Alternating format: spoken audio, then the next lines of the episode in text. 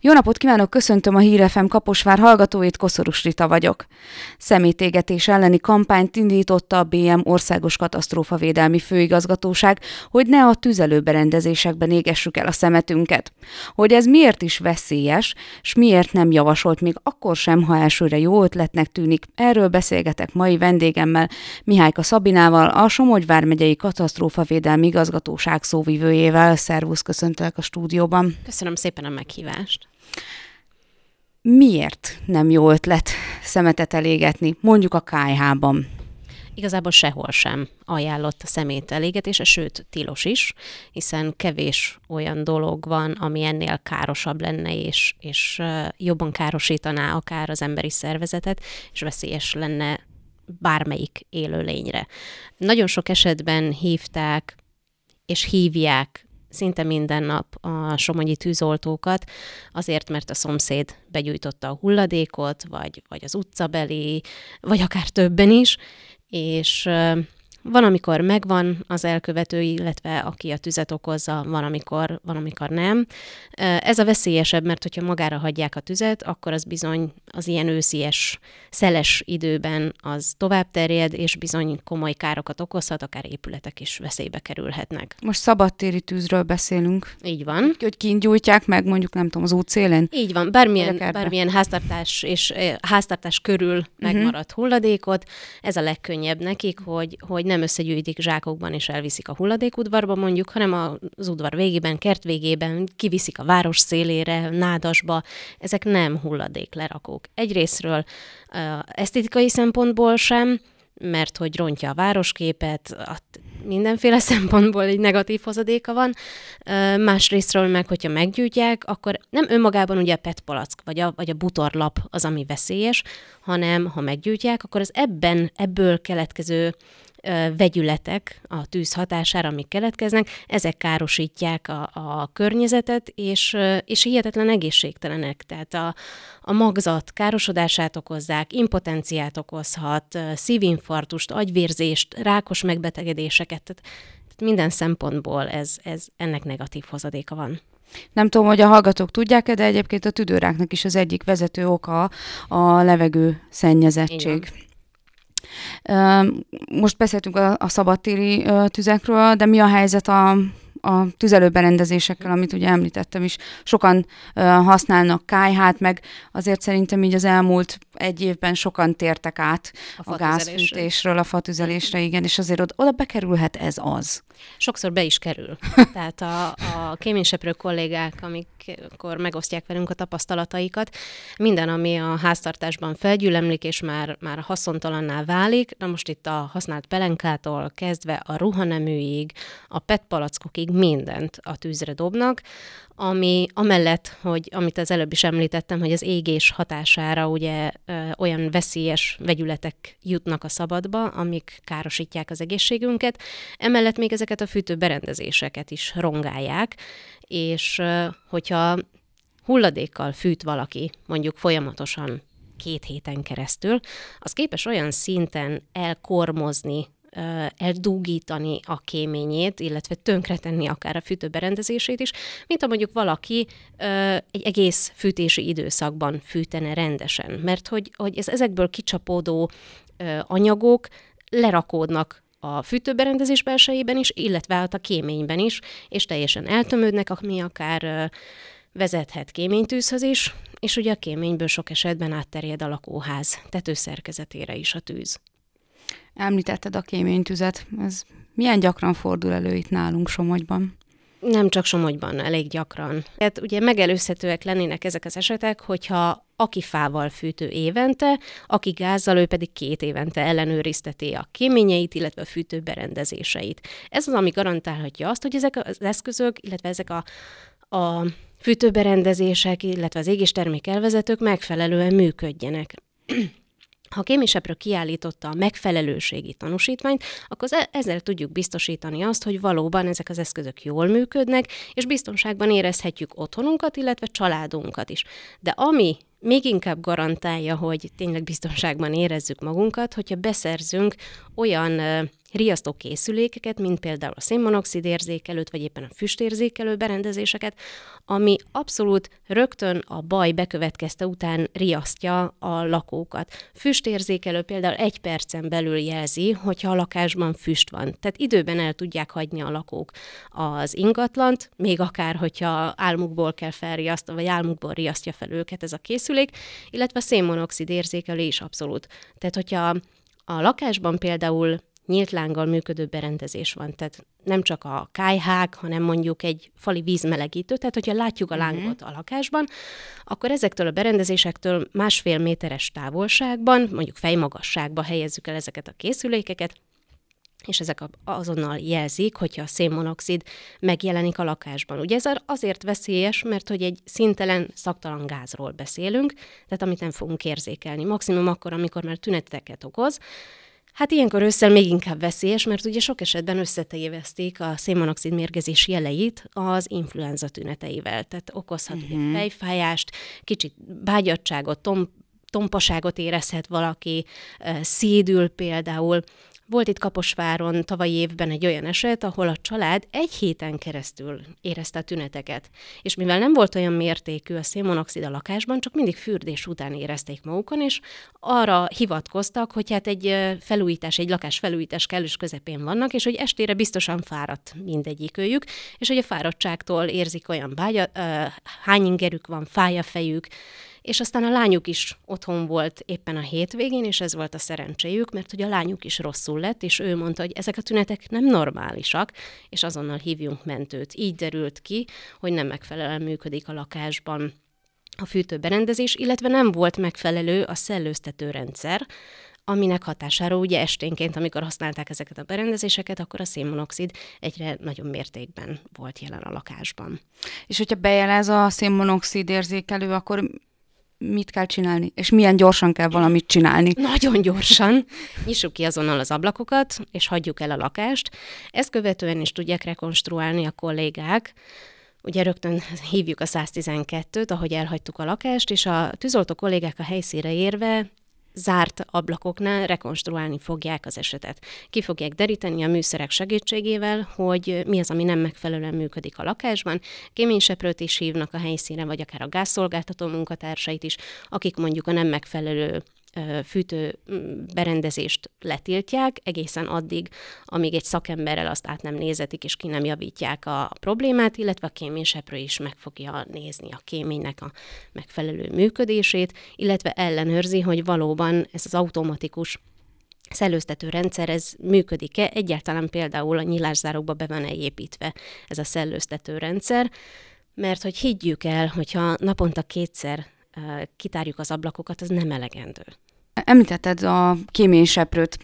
Felmerül a kérdés, hogy most akkor kell fizetni a kéményseprőért? Mert szerintem egy csomóan azért nem engedik be a kéményseprőt, mert azt hiszik még mindig, hogy nem, nem engedem be, mert akkor fizetni kell neki, hogy megnézte a kéményemet. Alapvetően a kéményseprés ingyenes minden lakossági felhasználónak. Tehát, hogy azt viszont igen, tehát úgy tudom beengedni a kéményseprőt, hogy én időpontot egyeztettem vele, tehát már magától a kéményseprő nem fog jönni az otthonainkba. Ezt kétféleképpen tudjuk nagyon gyorsan megtenni.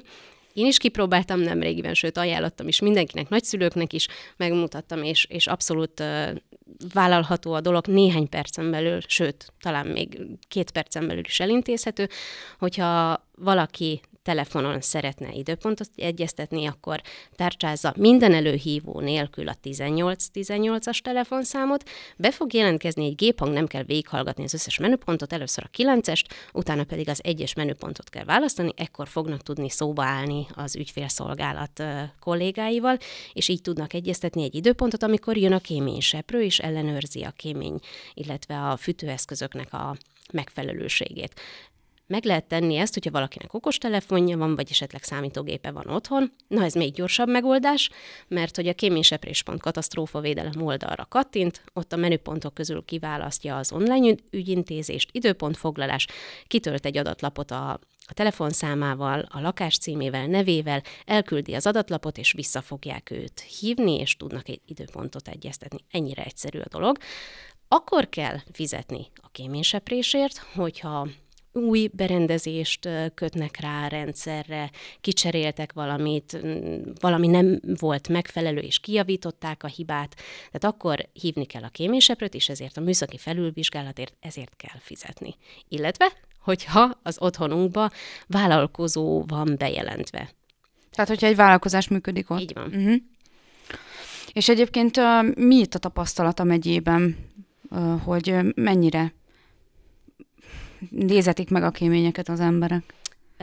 Változó. Most szeptemberben igencsak megnövekedett a, a kémény ellenőrzések száma, tehát aki esetleg most kérni a kéményseprést, akkor egy kis türelmet kérünk tőle, mert aztán most, most van a legtöbb munkája a kollégáknak, de nyáron is már a fűtési időszak beindulta előtt kérték a kémény ellenőrzést a családi házasövezetekben, ugye a társasházakhoz nem kell igényelni, oda automatikusan mennek a kéményseprők. Azt veszük észre egyébként, hogy most már az idősek is használják ezeket az elérhetőségeket, és most már tudnak kéményseprőt hívni, és vagy hogyha esetleg talál, vagy találkoznak a faluban vele, mert hogy a kéményseprő ugye éppen megy a leegyeztetett címre, akkor rögtön elkérik a telefonszámot, hogy hozzánk is tessék ám jönni. Naponta egyébként olyan átlagban 10-12 kéményseprése van a kollégáknak, ellenőrzése, hogy mik a tapasztalatok, még mindig vannak kéménybe épített gerendák. Tavalyi évben is több ilyen esethez riasztották a tűzoltókat, amikor ugye utána a kéményseprők felhívták a figyelmet, hogy addig nem használhatják ezt a kéményt, illetve ezt a fűtőberendezést, ami erre van rákötve, amíg hát nem építik át ezt a kéményt. Mert Tehát azt hogyan, az nem gyullad meg? Dehogy nem. Dehogy nem. Akkor hívják a tűzoltókat, mert uh-huh. hogy a mhm. füst uh, ugye szivárog a tető alól, jobb esetben még csak a, a füstre lesznek figyelmesek. Um, ezeket valahogy eddig vagy nem használták ezeket a lakóingatlanokat, és sosem hívtak például kéményseprőt, és akkor történik, akkor hívnak már, ugye, amikor uh-huh. már, már tűzeset van, és a tűzoltók kérik a kéményseprők segítségét. Aztán a legtöbb probléma például a kéménybe beköltözött állatok, madarak rendszeresen, uh-huh. ami miatt ugye visszaáramlik a füst a lakásban. Karbantartás hiánya látszik például a kéményeken, hiányzik a fugázás, például leesett a kémény ajtaja, és nem rakták vissza, vagy csak kitámasztották azt, és például a, a tél folyamán nem lesznek rá figyelmesek, leesik ez az ajtó, és tüzet okoz a padláson például tehát ilyen, ilyen esetekkel találkoznak, illetve sok esetben például, amit mondtam is, hogy a karbantartottság hiánya, ez jelentkezik a fűtőberendezéseknél is. Tehát mindenképpen szakemberre bízzuk ezeket az ellenőrzéseket. Mennyire ajánlód, hogy mondjuk aki gázzal fűt, legyen az központi vagy konvektoros, hogy ők nézessék át ezeket a fűtőberendezéseket ilyenkor a fűtési szezon elején. Bár tudom, hogy most már egy pár napja elkezdődött a fűtési szezon, de hideg még nem volt szerintem minden uh, berendezést ellenőriztetni kell szakemberrel, mert hogy ami elromolhat, az elromlik ezt tapasztalatból is tudjuk, és, és ne akkor hívjuk már a szakembert, amikor már a tűzoltók eloltották a tüzet a lakásban, és hál' Istennek nem keletkezett nagyobb tűz, akkor gyors, megijed mindenki, és jaj, akkor tényleg ellenőriztetni kellene, tehát menjünk elébe a dolgoknak, és előzzük meg a károkat. Nagyon sok családnak vált az otthona lakhatatlanná az elmúlt években is, sőt, még most a hétvége folyamán is több somogyi lakóházban keletkezett tűz, pedig éppen, hogy csak elindult a fűtési időszak. Úgyhogy mindenféle berendezést, ha az autóinkra fordítunk, kellő figyelmet, vagy akár bármelyik műszaki berendezésünkre, akkor az otthonunk biztonsága is legyen ennyire fontos.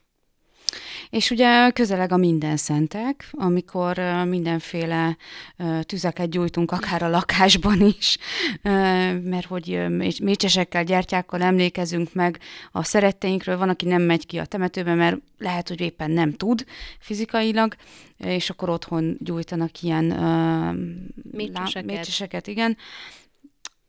Mire hívnád fel a figyelmet ezzel kapcsolatban? Hát, mint minden tűzgyújtásnál figyelni kell arra, hogy ezt a tüzet el is olcsuk.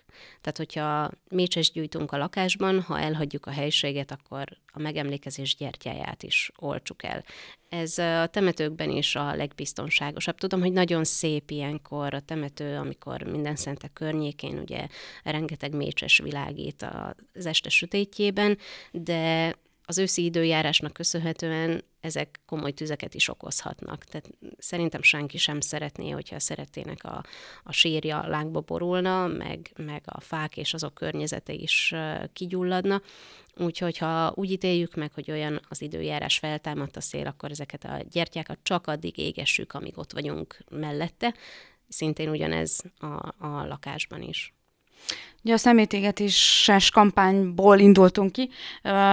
Ezzel kapcsolatban egyébként hogyan hívjátok fel a, a figyelmüket az embereknek? Lesznek programok esetleg? Programokon is. Igyekszünk minden rendezvényen részt venni, ahol csak meg tudjuk szólítani az állampolgárokat, illetve a Sefag Erdészet és Faipari ZRT-vel a tavasz folyamán indítottunk egy figyelemfelhívó és szemléletformáló kampányt.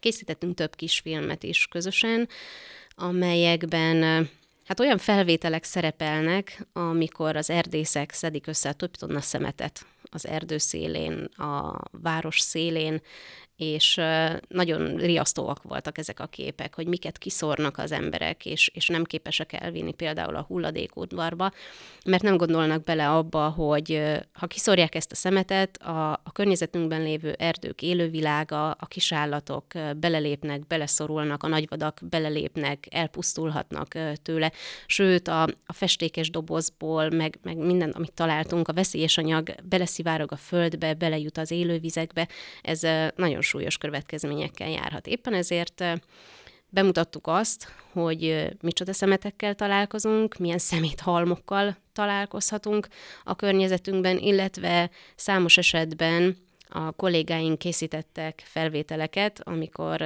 szemét tüzet oltottak, uh-huh. és hogy teljes védő felszerelésben kellett a tüzet megközelíteniük, mert hogy ugye a füst annyira marta a tüdejüket, a szemüket, tehát nem lehetett ezt másképp megközelíteni. És, és ezzel próbáljuk felhívni az állampolgárok figyelmét. Legtöbb esetben a fiatalokét egyébként, mert hogy az ő gondolkodásuk, az ő szemléletük még, még változtatható. Illetve megpróbáljuk azért a, a berögzött rossz szokásokat is megváltoztatni, akár az idősebb korosztály fejében is, Egyrésztről ezekkel a kisfilmekkel, illetve a rendezvények során a tájékoztatóinkkal bemutatva ezeket a, a negatív példákat, és ha már így az égetést említettük, akkor nem menjünk el amellett sem, hogy a növényi zöld hulladékot is ilyenkor. Igen. Annak is most van a szezonja. Előszeretettel. A levél, kupacok. Így van, előszeretettel égetik el. Ez valahogy berögzült a, a magyar társadalomban, és, és úgy gondolják, hogy ez a legkönnyebb, vagy legkézenfekvőbb dolog, hogy a szemetet eltüntessük a föld felszínéről. Um, Alapvetően ugye növényi hulladék égetése például Kaposváron is tilos. A növényi hulladék elégetésére az önkormányzatok adhatnak engedélyt, hogyha az önkormányzat ezt rendeletben nem fogalmazza meg, akkor alapvetően tilos a növényi hulladék elégetése. Vannak olyan települések, akik rendeletbe foglalják azt, hogy mondjuk kedden és szombaton 9-től 13 óráig lehet égetni. Csak ebben az időszakban engedélyezett, nagyon sokszor hallhatják a település lakói, hogy ezen az időszakon kívül mondjuk valaki megfeledkezik erről, hogy ezt szem előtt kellene tartani, meggyújtja a kertjében a hulladékot, a szomszéd pedig bejelenti, és megjelennek a tűzoltók a településen, és felszólítják a tűz gyújtóját, hogy oltsa el ezt a tüzet. Ekkor jár még jobban, ha ő maga eloltja, de van, amikor magára hagyják ezt a tüzet, számos melléképület éget már le emiatt, uh-huh. illetve lakóházak is kerültek veszélybe, mert a tűz, a szél feltámadt, a tüzet magával vitte, és bizony le is égtek ezek az épületek. Tehát vegyük ezt számításba, hogy a növényi hulladékot a legjobb komposztálni, ha már egyszer családi házban Igen. élünk, ráadásul számos településen el is szállítják. Tehát... Meg most ez az ősz eléggé szeles, úgyhogy Abszolút. Különösen veszélyes ilyenkor tüzeket gyújtani. Abszolút minden esetben is egyébként. Tehát a bográcsozás, illetve a szalonosütés kivétel ez alól. Tehát nyugodtan uh, süthetünk szalonnát, de a tüzet sose hagyjuk őrizetlenül, és hogyha végeztünk a, a szalonnasütéssel, vagy akár a bográcsozással, akkor mindenképpen olcsuk el azt. Legyen nálunk lapát, egy vödör homok, egy vödör víz, bármi, amivel eloldhatjuk, mert ezeket az izzó részeket is még utána a szél felkaphatja, és akár az udvarba lévő épületek kerülhetnek veszélybe. Nos, kedves hallgatók, a tűztől nem kell félni, viszont felkészülten kell neki látni, tüzet rakni, vagy tüzet gyújtani, és nyilván eloltani is el kell. Azt mindig ez lebegjen a szemünk előtt, hogy tüzet nem hagyunk őrizetlenül magára. Mihályka Szabinának köszönjük, hogy eljött hozzánk, és elmondta ezt a, ezeket a fontos információkat. A hallgatóknak pedig köszönjük szépen a figyelmet. Viszont hallásra!